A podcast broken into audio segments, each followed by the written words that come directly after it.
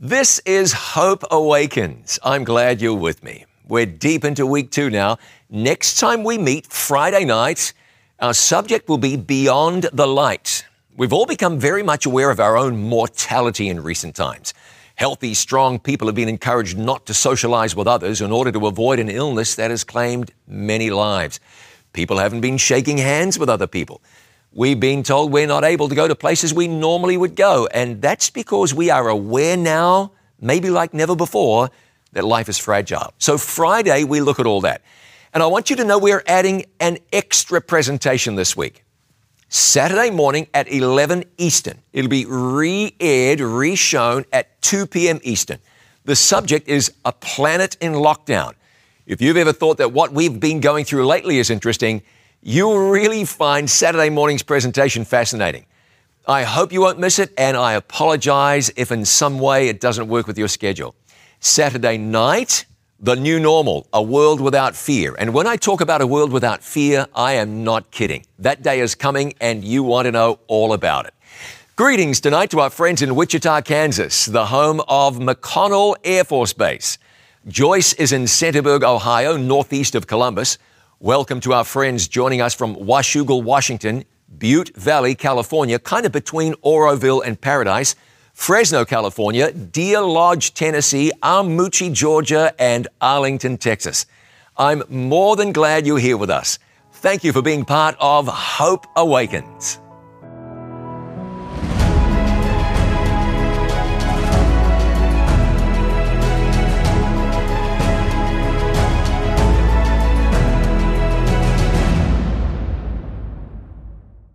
I'm John Bradshaw from It Is Written. Welcome to Hope Awakens. Now be sure you visit hopeawakens.org where you'll find resources and previous presentations and the opportunity to send us a prayer request and you will be prayed for.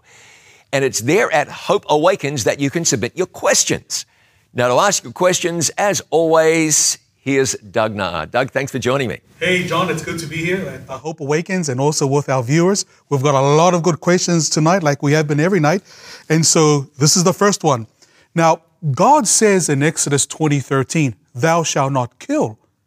But yet the Israelites killed their enemies.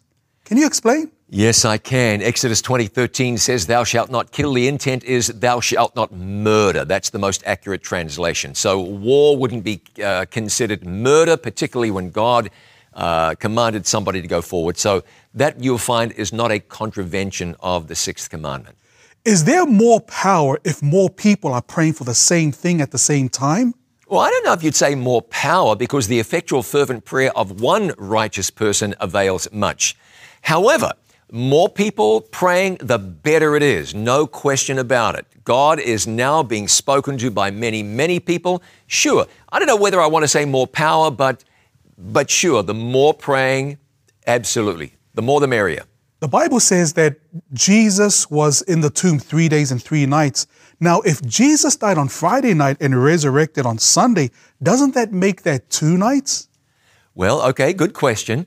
Uh, what we're dealing with is something called inclusive reckoning. We don't see it too much in a Western mind, but in the Middle Eastern mind, it was very common. So even a part of a day was considered a day and a night. Friday, Saturday, Sunday, three days and three nights. It's how time was reckoned. Now, the Bible says many things about the duration of Jesus' stay in the grave. It says he would be raised the third day. In another place, it says he would be raised after three days, which could, of course, be four days, five days, six days, seven days. So don't get hung up on this. It's clear Jesus went into the grave, uh, the tomb, on the day we call Good Friday, and he came out on the day we refer to very commonly as Easter Sunday. It translates that as three days and three nights. It's okay. Is it a sin to hate Satan? Oh, I don't know if it's a sin. But I don't think it's very wise because if you're going to hate Satan, before long you'll be hating somebody else. But uh, to despise, to loathe, to be against everything he stands for, it's hard to see how you'd feel differently. Now, John, we have a live question from one of our viewers, so let's go to the cameras. Okay, I think this is Justin in Kentucky. Hey, Justin, and uh, what's your question tonight? My question is My extended family feels that I am in bondage under the law of God. I tell him I keep it not because I feel obligated to keep his commandments, but because I love him and I want to keep his commandments.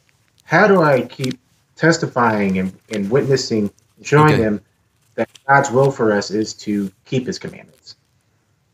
Okay, great question. I'm going to give you a verse here, Romans chapter 3 and verse 31, where Paul said this Do we then make void the law through faith? He said, Certainly not.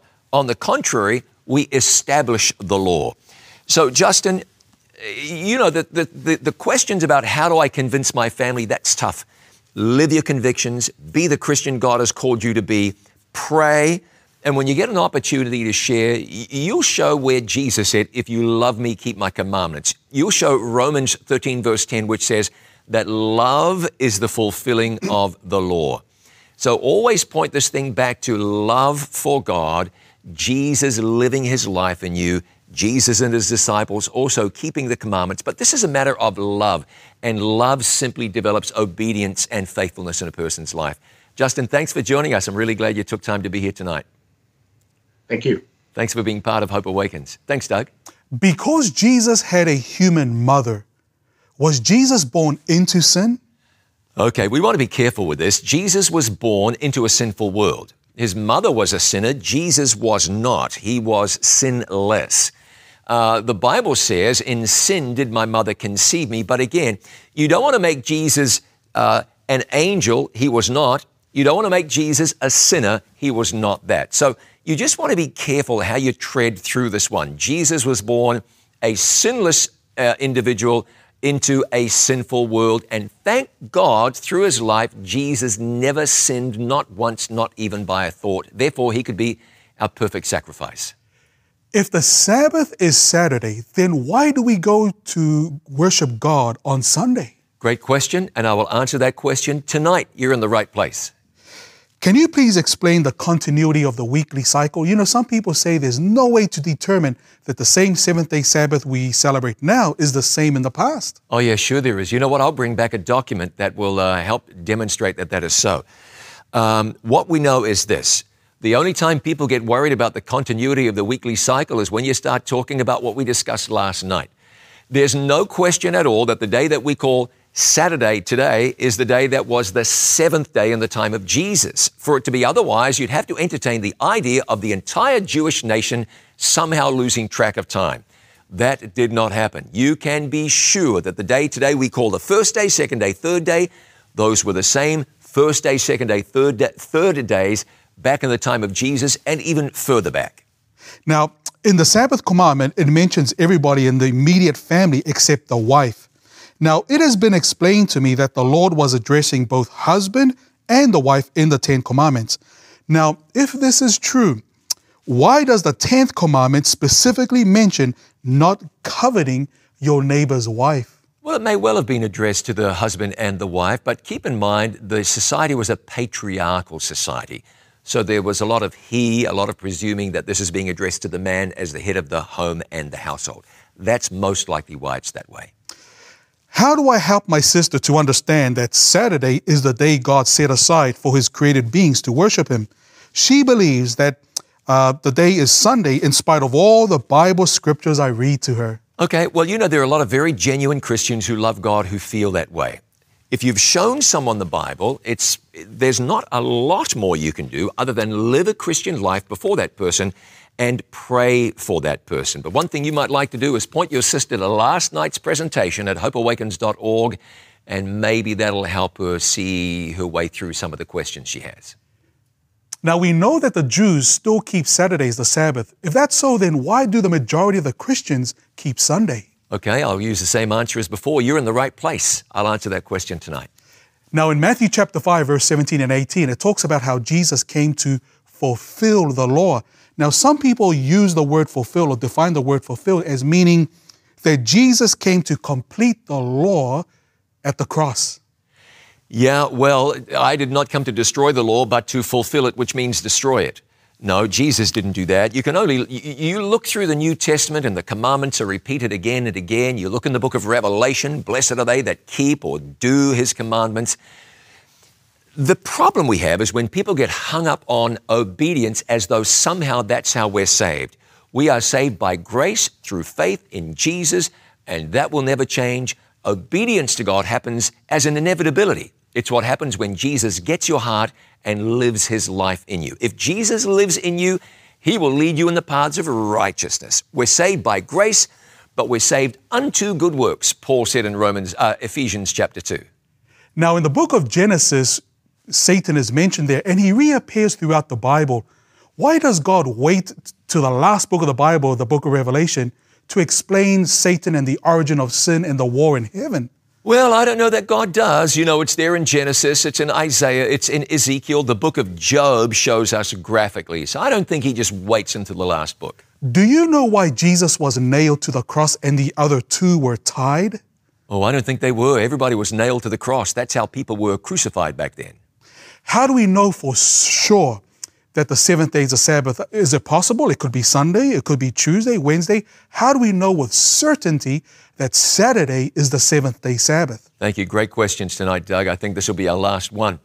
we know because we looked last night and we discovered that Jesus died on the preparation day. That's the day that we call Good Friday today. And then he was raised on the first day of the week, commonly referred to by many people as Easter Sunday. So he died on Friday. He rose on Sunday. The day in between in which Jesus was in the tomb was the Sabbath. What day is between Friday and Sunday? It can only be the day which in English we refer to as Saturday, in Espanol, Sabado. There's just really no other way around it. Great questions. Get your questions to us at hopeawakens.org and we would deeply appreciate it. I have a special guest tonight. He is a good friend of mine. He is an international speaker, international evangelist. His name is Pastor Mark Finley. Mark, thank you so much for joining me and being part of Hope Awakens. I am delighted to join you, John. Just absolutely thrilled to be part of this program, excited about what God is doing through It Is Written. Well, I'd love to take a few moments and have you talk with me about spiritual growth. So, someone wants to grow spiritually. What should they do? Well, first, if you want to grow spiritually, you need a two things. One, a willing heart, and second, an informed mind. Now, what do I mean by that? You know, in the Bible, it says this in John 7, verse 17 If any man will do his will, he shall know of the doctrine. So Jesus is revealing that first there is a willingness to do his will. John 8, verse 29 speaks about Jesus, and Jesus said, I do always those things that please him. So when we come to Christ and we want to grow spiritually, First, there's that willing spirit. That's that desire to say, God, whatever you want me to do, you just reveal it to me. Second is the informed mind. I may have a willing spirit, but I don't have a for- informed mind. What do I mean by that? John 17, verse 17 Sanctify them through thy word, thy word is truth. So the Bible filling our mind, giving us direction in our life, enables us to grow spiritually.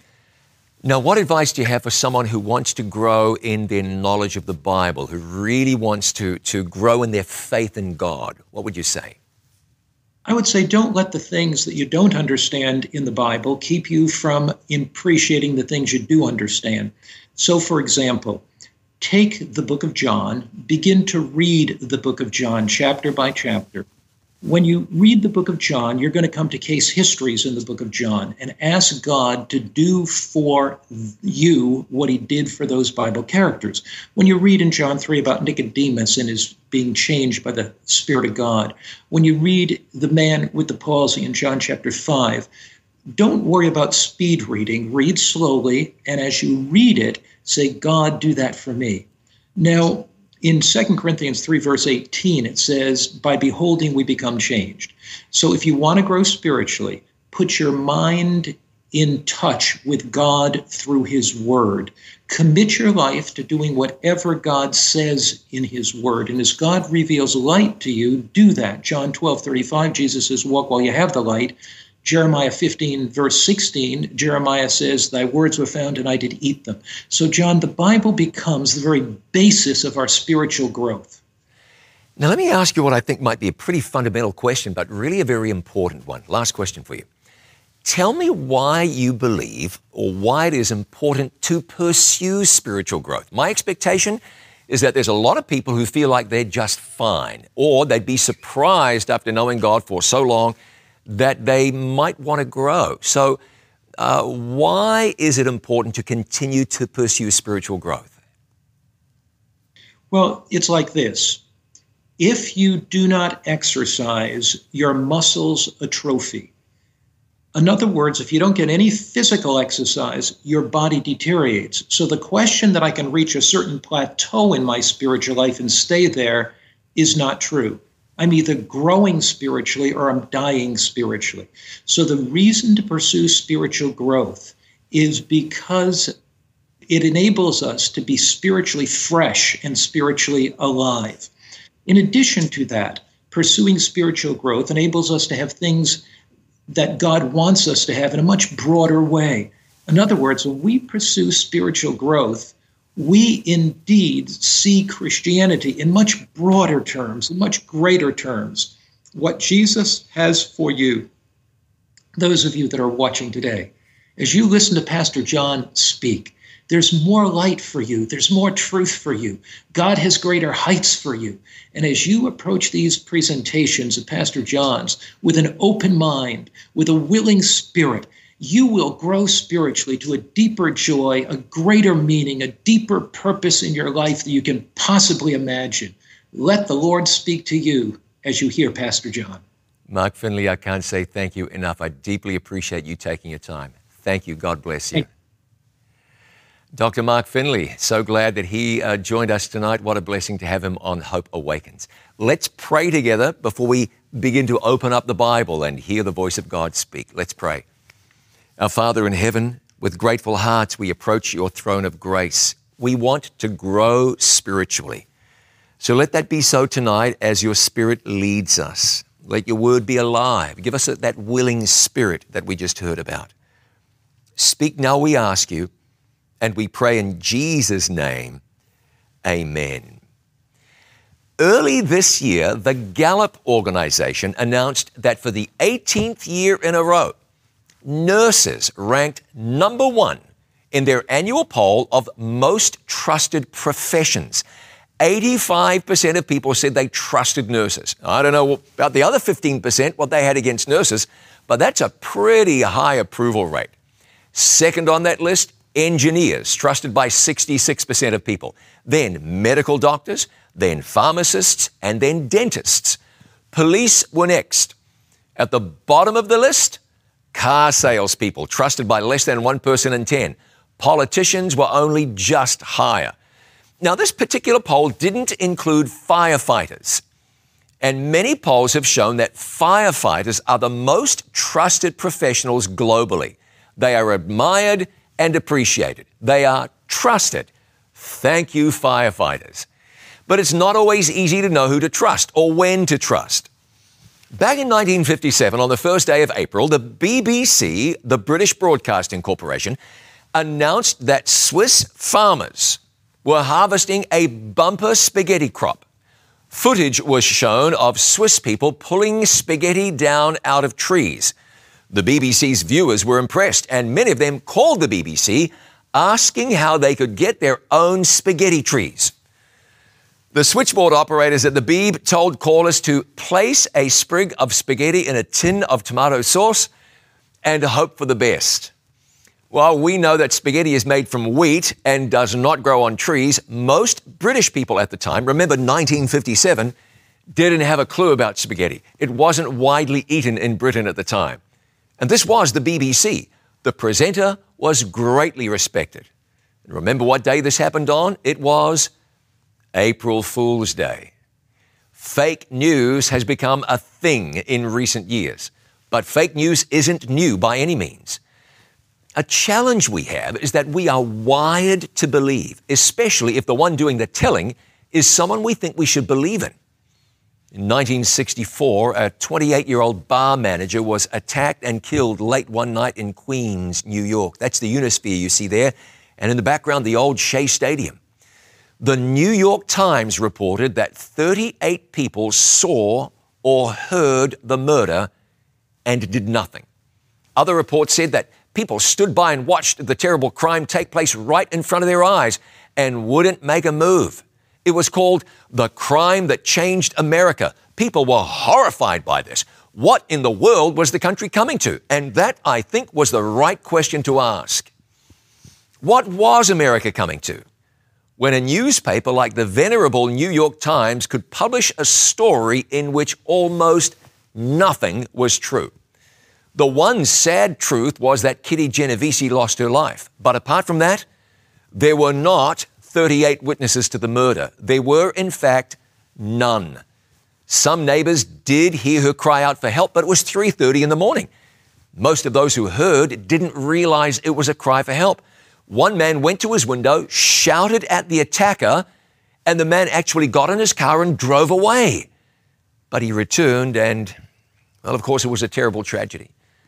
But the facts that are remembered today by millions of people simply are not fact and that can happen. Deception isn't new and it's everywhere. In March of 2018, Richard Phillips walked out of a Michigan prison after spending 45 years behind bars for a crime he didn't commit. You see, a witness lied. Another man later admitted to having committed the crime. You want to be able to trust, but we've learned that the people who call you from out of the blue and tell you there's money waiting for you if you'll just send a couple of thousand dollars, scams every time. We've learned that when you get a bargain at a tourist market far from home, there's a very good chance you are wasting your money on a cheap imitation of the real thing. In 2009, the perpetrator of the largest financial fraud in American history was sentenced to 150 years in prison. Prosecutors say he defrauded people of almost $65 billion. People trusted he was handling their money right. He was not. Fortunes, life savings, lost. We are programmed to trust, which is why you believe a television report saying spaghetti grows on trees.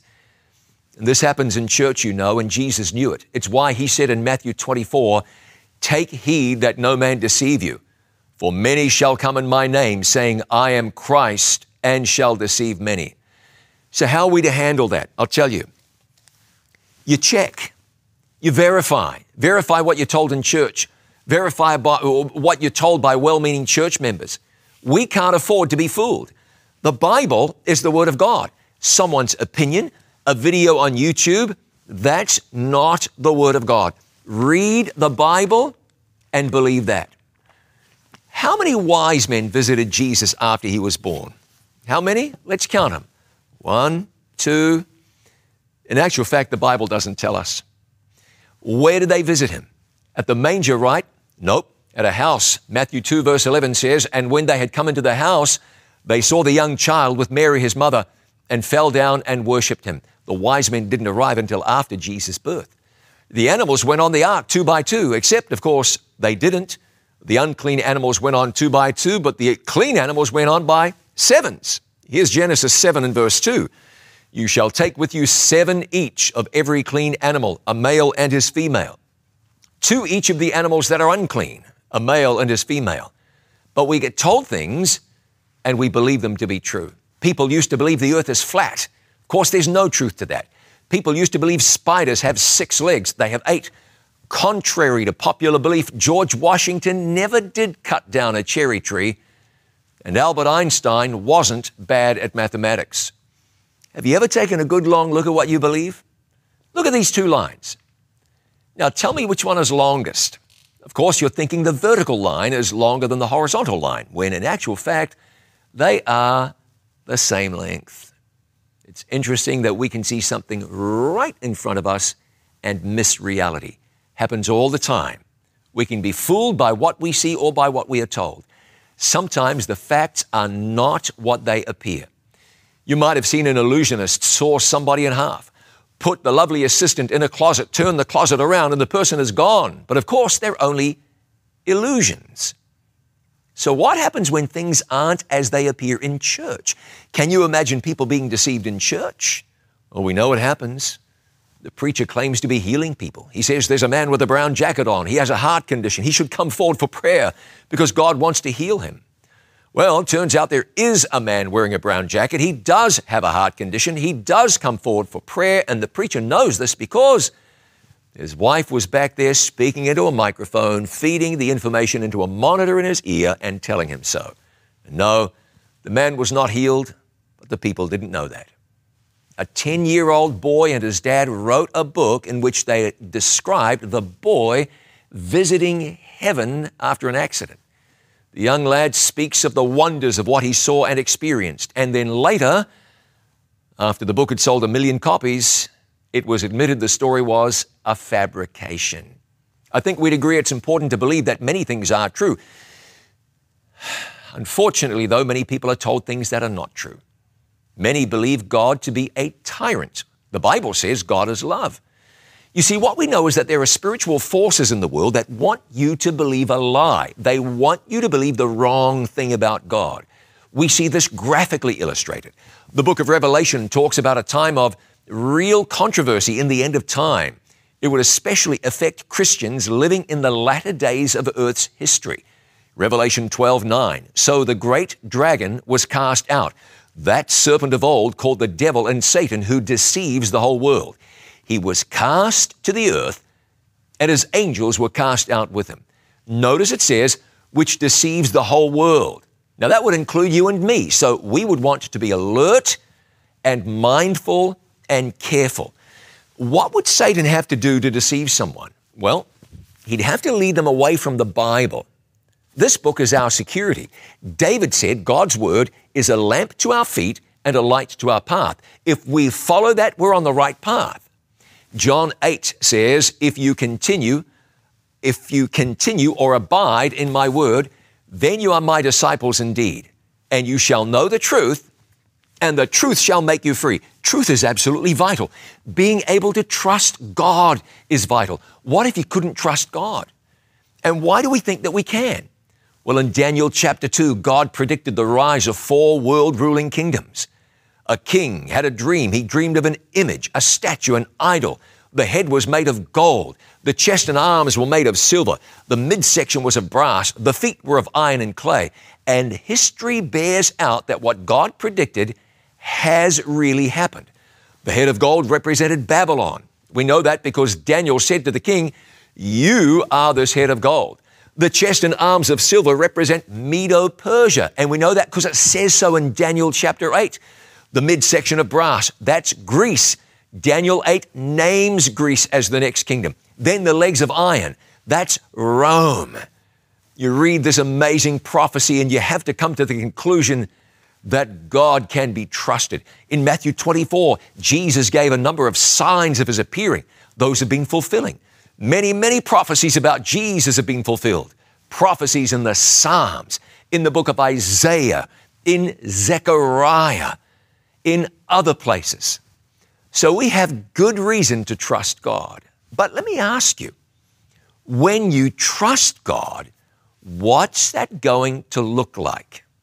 I can tell you I trust you, but if you cook me dinner and then I feed some of the food to your cat and wait to see if the cat survives or not before I eat, that would indicate that I don't really trust you. You know those group exercises where someone falls backwards and is caught in the arms of the rest of the group? What's that about? That's about trust. If one of the participants refuses to do that, it would seem that he or she doesn't trust that the rest of the group will catch him.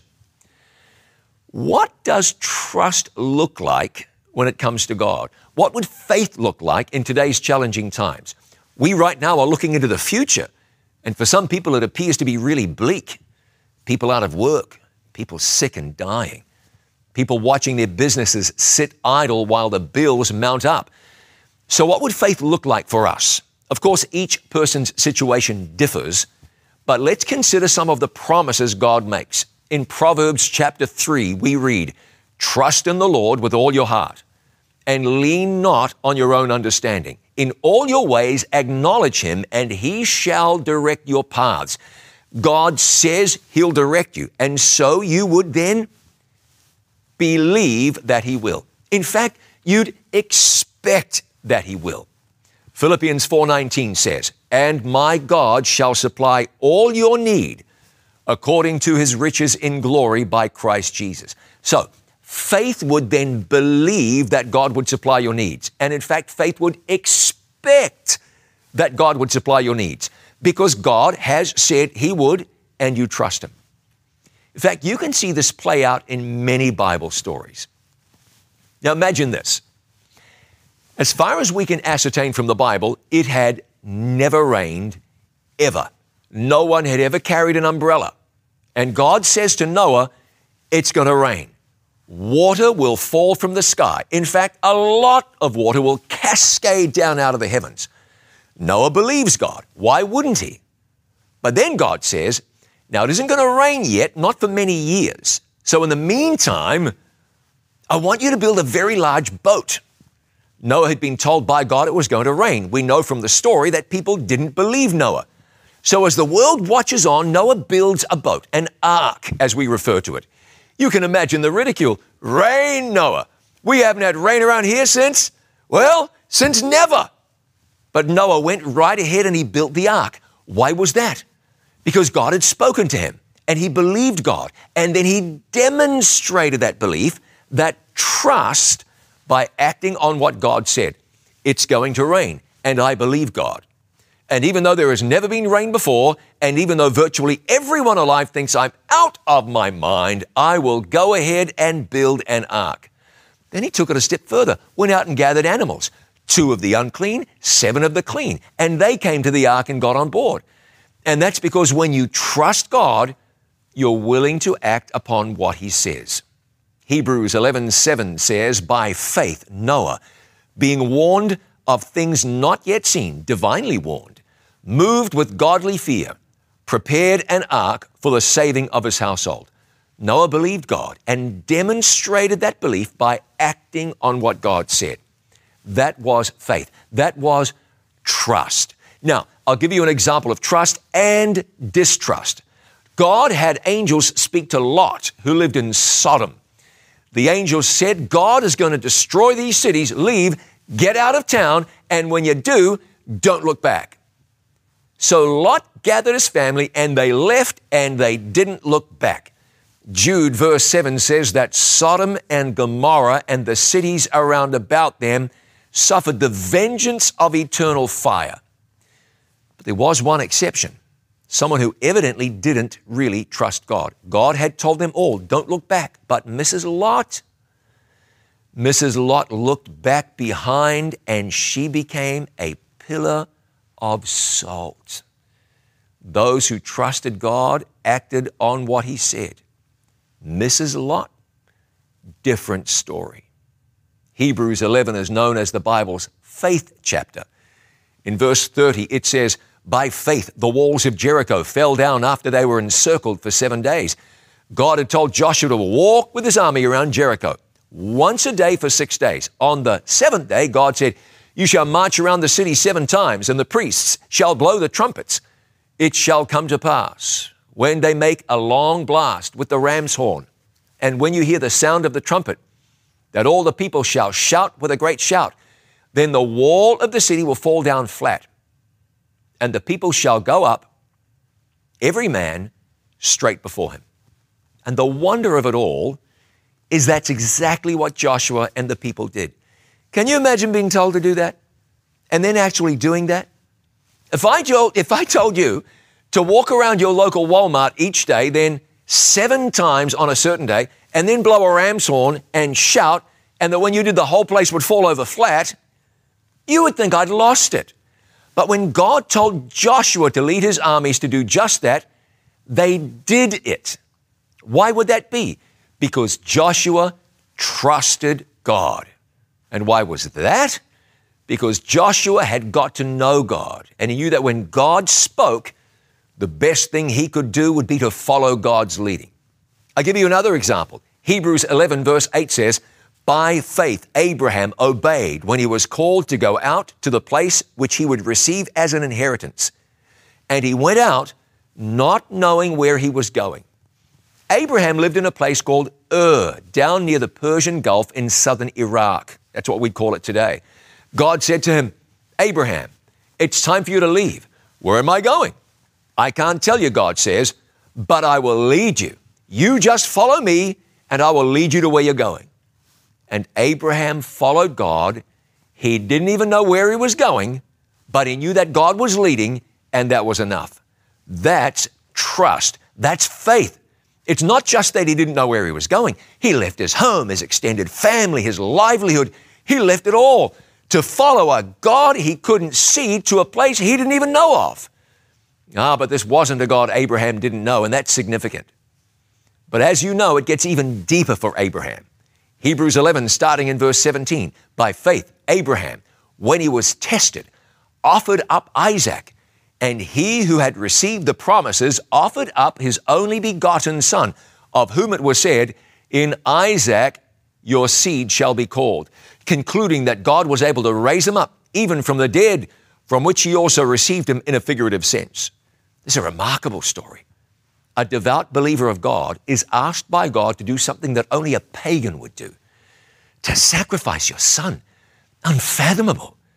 But Abraham knew that God was asking him to do this. And so he trusted God, and his trust in God was vindicated.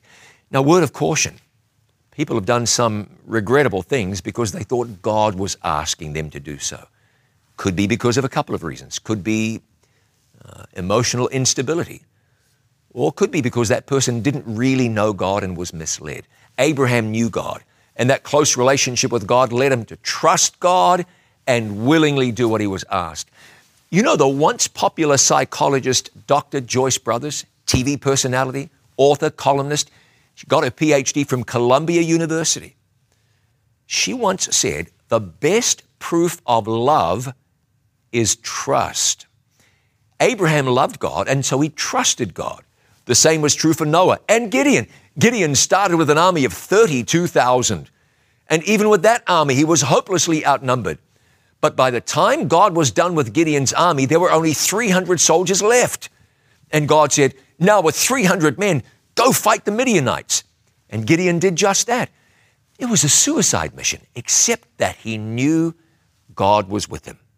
When he knew it was God making the request, he trusted God and followed God's leading. Now, let's see if we can follow God's leading. Like Noah, we don't want to be sidetracked by the crowd. We can't be led to look back, even if family members want to look back. We want God to be our guide.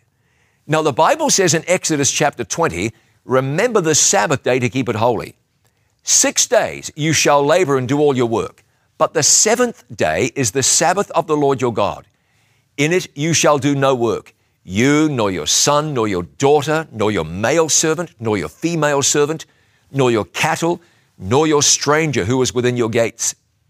For in six days the Lord made the heavens and the earth, the sea and all that is in them, and rested the seventh day. Therefore the Lord blessed the Sabbath day and hallowed it. Now that's the fourth commandment. And why did God give it to the human family? He knew we would need time out from the busyness of life. He knew we'd need to connect with each other. He knew people would need time to connect with God. And He gave the Sabbath as a memorial, a memorial of creation and a sign of God's power to create and recreate. In the little town where I grew up, there's a war memorial. In fact, on that war memorial are the names of those from our town who died serving their country. That memorial called us to remember what these men had done. That's what memorials do. They call us to, to remember important things and important people, important relationships. God gave us the seventh day Sabbath as a memorial, calling us to keep forever in mind that He is our creator and recreator. And it shouldn't surprise anyone that this sign of God's creative power, this sign of his ownership of the world, would come under dispute. The Sabbath encourages us to spend time with God and to remember our relationship with Him. God gave the Sabbath to the human family back at creation. It wasn't only Jewish, it was given more than 2,000 years before the first Jew existed. God's people kept the Sabbath as they wandered in the wilderness, when they settled in the promised land, and when Jesus was on earth, he and his followers did the same. Today, more than ever, we should see the value of rest, of coming aside, of stepping back, of making more room in our lives for what really matters. This was a gift given by a God who knew what he was doing, by a God who loves communion and fellowship. God evidently craves spending time with us. Think about that. What does that tell you about God? He has a universe so vast we can't comprehend, and yet He delights to, sp- to spend time with us. That's fantastic. So if the Sabbath was changed, that'd be colossal. You remember that in the Bible they accused Jesus and his disciples of failing to give the Sabbath proper respect? They were furious to the extent they wanted to kill Jesus for that. Can you imagine if all of a sudden a sect rose up and ignored the Sabbath altogether in that environment? That would be huge. There would have been a civil war, you would think. So one would think that if God's own law was going to be changed, if there was going to be some sort of constitutional amendment regarding the Ten Commandments, the Bible would have to say something about it. God says to us, remember the Sabbath day to keep it holy. What do we say about that? It's clear. You find it in the Bible, easy, but the reality is not everyone is enthusiastic about that. Not everyone in your family might be supportive of that. It might even be that where you worship, people don't agree with God on this one, even though it's right here in the Bible. Today, most people would think of the Sabbath as the Christian day of rest. They'd think of it as Sunday. But is Sunday in the Bible as a holy day? The truth is, no, it's not. If Sunday really is the Christian day of rest, then the Bible would definitely say so. But in the New Testament, Sunday's hardly mentioned. The Sabbath is mentioned many times. But Sunday? Look at this John 20, verse 19.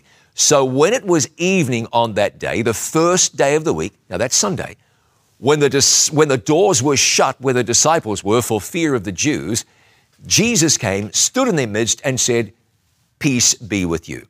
There was a gathering for what reason? For fear of the Jews. Certainly not to celebrate the resurrection. They didn't believe the resurrection had even taken place. In 1 Corinthians 16, we read this Now concerning the collection for the saints, as I have given orders to the churches of Galatia, so you must do also. On the first day of the week, Sunday, let each one of you lay something aside, storing up as he may prosper, that there be no collections when I come. No, this wasn't anything to do with taking an offering in church. Paul asked believers in Corinth to put money aside every first day of the week for believers suffering due to a time of famine and hardship. This was a collection being taken up for other believers who were struggling financially. And when I say collection, when Paul sent somebody, he would collect the money that people had set aside at home. Paul says, after the Sabbath is over, decide what you can spare for fellow believers. And you'll notice he was writing to the Corinthians. What did Paul do when he was with the Corinthians? Acts 18 tells us. After these things, Paul departed from Athens and went to Corinth. Verse 4 And he reasoned in the synagogue every Sabbath and persuaded both Jews and Greeks. While he was in Corinth, Paul kept the Sabbath. He sure wasn't going to write to them and say, You can forget about it now. In Acts 20, we find a situation where Paul had just traveled from Philippi to Troas. It says in the Bible, Now on the first day of the week, Sunday again, when the disciples came together to break bread, Paul, ready to depart the next day, spoke to them and continued his message until midnight. There were many lamps in the upper room where they were gathered together. And in a window sat a certain young man named Eutychus, who was sinking into a deep sleep. He was overcome by sleep. And as Paul continued speaking, he fell down from the third story and was taken up dead. The moral of the story is don't fall asleep in church. They were having a preaching service on the first day. They broke bread. They did that just about every day, not just the Sabbath day. This was Paul's last day with them, which is why he preached so long. He eats, sleeps, and then the next day walks 14 miles to catch a ship. When did he do this? If it was nighttime, and if it was the first day of the week, this was Saturday night. How do we know that? Because in the Bible, a day is measured from sunset to sunset. After the sun sets, a new day begins from a biblical vantage point. So it's the first day and it's dark that Saturday night. Sunday night would have been the second day of the week. So on Saturday night, Paul preaches, Eutychus falls out of church, and the next day, Sunday, Paul walks more than a half marathon to go and catch a boat. This doesn't show Sunday as sacred, it shows the opposite. The Sabbath day points us to Jesus, the one who created this earth back in the beginning. Why would we want to forget that? In these final days of Earth's history, there's a call to worship Him. Revelation 14, the final gospel message to go to the world says, Worship Him who made heaven and earth, the seas, and the fountains of waters. That's a call to remember the Sabbath day to keep it holy. In fact, the angel there in Revelation 14 uses the same language as used in the Sabbath commandment it's clear that God is calling us back to something we've forgotten to remember. Where else do you read about it in the Bible? New Testament. Luke 4:16. So he came to Nazareth where he'd been brought up, and as his custom was, he went into the synagogue on the Sabbath day and stood up to read. You can read in Matthew 24 where Jesus explicitly said the Sabbath would be kept after he died and went to heaven. Pray that your flight would not be in the winter or on the Sabbath day. That's what Jesus said. Looking ahead 40 years. Jesus was talking about something long after his death. And he said that in that day, God's day would still be important. You read in Revelation 1:10, the Lord has a day. And you read in the Bible where the disciples certainly could not have changed the Sabbath day. They said, we ought to obey God rather than men. You see, what makes it important is that it's important to God. God gave it. Uh, Jesus observed it. Jesus showed it's important to him. If it's important to Jesus, it's got to be important to us. Imagine Jesus dying on the cross and saying, This is important to me. Wouldn't it then be important to you? So I think what we need to wrestle with is this change. How did the change come about? If the Bible doesn't sanction the change, who did? Well, I can tell you the change happened gradually. In the fourth century, the emperor of the Roman Empire was a man named Constantine. His empire was fractured, and as part of an effort to unite his empire, he passed a law that sought to unite everyone religiously. Here's part of an edict he issued. On the venerable day of the sun, let the magistrates and people residing in cities rest and let shops be closed. A commandment of God was changed by the government of the Roman Empire in an effort to unite pagans and Christians in Constantine's kingdom. It wasn't changed by Jesus, it wasn't changed by his disciples. A gradual change took place, and this then entered into the practice of the church of the day. Eventually, the modern church claimed the credit for making the change. From a church teaching book, we read this question Which is the Sabbath day? Answer Saturday is the Sabbath day. Question Why do we observe Sunday instead of Saturday? Here's the answer because the Catholic Church transferred the solemnity from Saturday to Sunday. Now, I'm not saying this with criticism in my heart. This is simply a matter of the historical record. But does any church have the authority to change God's law? No. But down through the years, owing largely to the influence of tradition, this practice became entrenched in Christianity. In a book called Catholicism and Fundamentalism, written by Karl Keating, a former lawyer, a man with a JD at least, very smart fellow, you read on page 38 Fundamentalists meet for worship on Sunday Yet there is no evidence in the Bible that corporate worship was to be made on Sundays. The Jewish Sabbath or day of rest was, of course, Saturday. He says, it was the Catholic Church that decided Sunday should be the day of worship for Christians in honor of the resurrection. Now, let me, let me mention this to you. The Bible nowhere says we should honor the resurrection by changing the Sabbath day. Baptism signifies the resurrection. The Lord's Supper, we show forth his death and resurrection. But if you think, I keep Sunday in honor of the resurrection, there is no biblical support for that at all.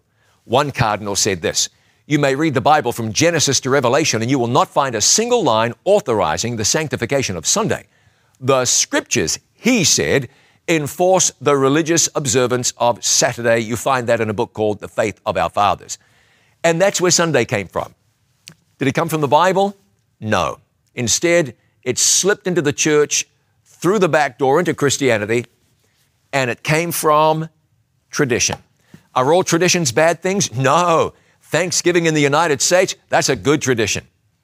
Anzac Day in Australia and New Zealand, that's a good tradition in Britain and other countries, the Boxing Day holiday, December 26th. That's a tradition and a good one.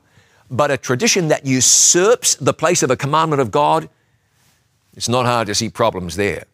Now, I know that sometimes this question can come close to a person, but the answer really isn't difficult. Who made us? Jesus. Who suffered for us? Jesus. Who died for us? Jesus. Who rose for us? Jesus. Who has redeemed us? Jesus has. When you trust Him, you desire to accept Him into your heart, there isn't anything you wouldn't surrender to Him. Trust is a really good demonstration of love. So we have to ask ourselves what the foundation of our faith is. And will we settle on what God says or on what people say? Sometimes it isn't easy to see something because of our history or because of what we see other people doing. Remember, the Bible says we're saved by grace through faith. What's faith? Relying on the Word of God, trusting it will do what it says it will do because it's the Word of God. Remember what Jesus said, John 14, 15. If you love me, keep my commandments. So the one who is moved by love for God is going to want to live for the one who died for us. Here's where we see the importance of faith. That Joyce Brothers quote rings in my ears. The best proof of love is trust. Revelation 14 12 says, Here is the patience of the saints. What do they do? Here are they that keep the commandments of God and the faith of Jesus. This isn't a matter of days, it's a matter of surrender. Now, someone's going to tell you, you can pick whatever day you like as though the seventh commandment is up for grabs too, and you can pick whatever person you like. Isn't that something like what happened in the Garden of Eden? Eve, you can eat from whatever tree you want. It's the same thing. I was driving on a freeway one morning and I realized I was going to be in a bit of trouble. I had to return a rental car, then catch the shuttle to the airport, which was all good, except time was a little bit tight and I couldn't remember where the rental car place was. I knew what to do. I called my wife. I said, Here's where I am. Here's where I'm going. Please find where I am, find where I'm going on the map, and then direct me to the rental car place. She said, All right, I see you. Well, I see on the map about where you are. I see where the rental car place is. She said, Keep on going and then get ready to take a left. But that would be to turn south. And the rental car agency was to the north. And everyone knows that would necessitate a right turn. So I checked with Melissa. Are you sure? She said, Yes. You need to take a left turn on this certain road. I said, The sign says that road is coming up in one mile. I don't have much time. I need you to find that right turn I need because I can't afford to drive miles out of my way. Calmly, she said, Take the left turn, John. I said, Are you sure? She said, You're forgetting something. I can see the big picture. Ah. So I took the left turn, drove about a quarter of a mile, and what do you know? The road turned off to the right, came right back around, went north, and took me straight to my destination. My wife had saved the day. Again, she could see the big picture. It's the same in our relationship with God. God can see the big picture, the big picture encompassing eternity, encompassing real faith. Today, you'll hear voices telling you to do this or believe that, but the voice to listen to is the voice of God. Following the leading of God, that's what we call faith. It's trust, like Noah building that ark. Even when it might seem unlikely, you can trust God with everything. Jesus is going to return to this earth. We think that's going to be soon, but we freely admit we don't know how soon soon is. But whenever Jesus comes back, we want Him dwelling in us, living in us, doing heaven's will in our lives. Remember Joshua's words As for me and my house, we will serve the Lord. When Jesus has your life, He's going to live in you more and more and more. You'll grow and you can trust God with your whole heart. Trust God with your whole life. That trust will be demonstrated like it was in Abraham's day, in Gideon's day. When Jesus comes back, what a day. And I want to give you the opportunity tonight to make a decision for Jesus, to make a decision for eternity. Jesus trusted his Father as he died on the cross. We can trust our Heavenly Father as we live on this earth. I want you to make a decision tonight. To do so, you're going to have to text me. Here's my number 423 264 2575. Send me a text message. Send me the word rest, R E S T. And when you do, I'll send you a question. Grab your phone and send me a text message. My number 423 264 2575. The message I want you to send me is rest, R E S T, that's all. And when you send me that, I'll send you a message back. And that message will say this Listen, I choose to worship Him who made heaven and earth by keeping the seventh day Sabbath. And then you send me a reply. You can say, No, I'm not interested. Or you can send a reply that says, Yes, because you are interested. You trust God and you want that trust to be seen in your life. When you send that answer to me, I'll text you again. This text message from me to you will say, I have questions I would like to ask. Just let me know. Say no if you don't have any questions, but have a question about this topic or any topic at all. Text me the word yes, and then I'll be able to get in touch with you. And if I can't get in touch with you, I'll ask one of my team helpers to get in touch with you about a question that you might have. And then after you answer that second question, I'll send you another one. How may we pray for you? And you can text back whatever you'd like us to pray for you about. Call me, not call me, text me, area code 423 264 2575. Send me the word yes. I'll send you a question. You answer that, I'll send you a second. You answer that, I'll send you a third. That's what I want you to do. By the way, check your email because my team might have emailed you some resources from Hope Awakens, and we don't want that going to your spam folder. Would you make a decision for Jesus tonight? Would you do that? Text me on that number, 423 264 2575. Let me pray for you now. Our Father in heaven, give us grace to make a decision for now and forever. A decision that will demonstrate trust for you in our lives. Thank you for your gifts and your love. In Jesus' name, amen. Be sure you go to hopeawakens.org. You'll find all sorts there, including resources. See you next time for our next presentation right here at Hope Awakens. Thanks for joining me.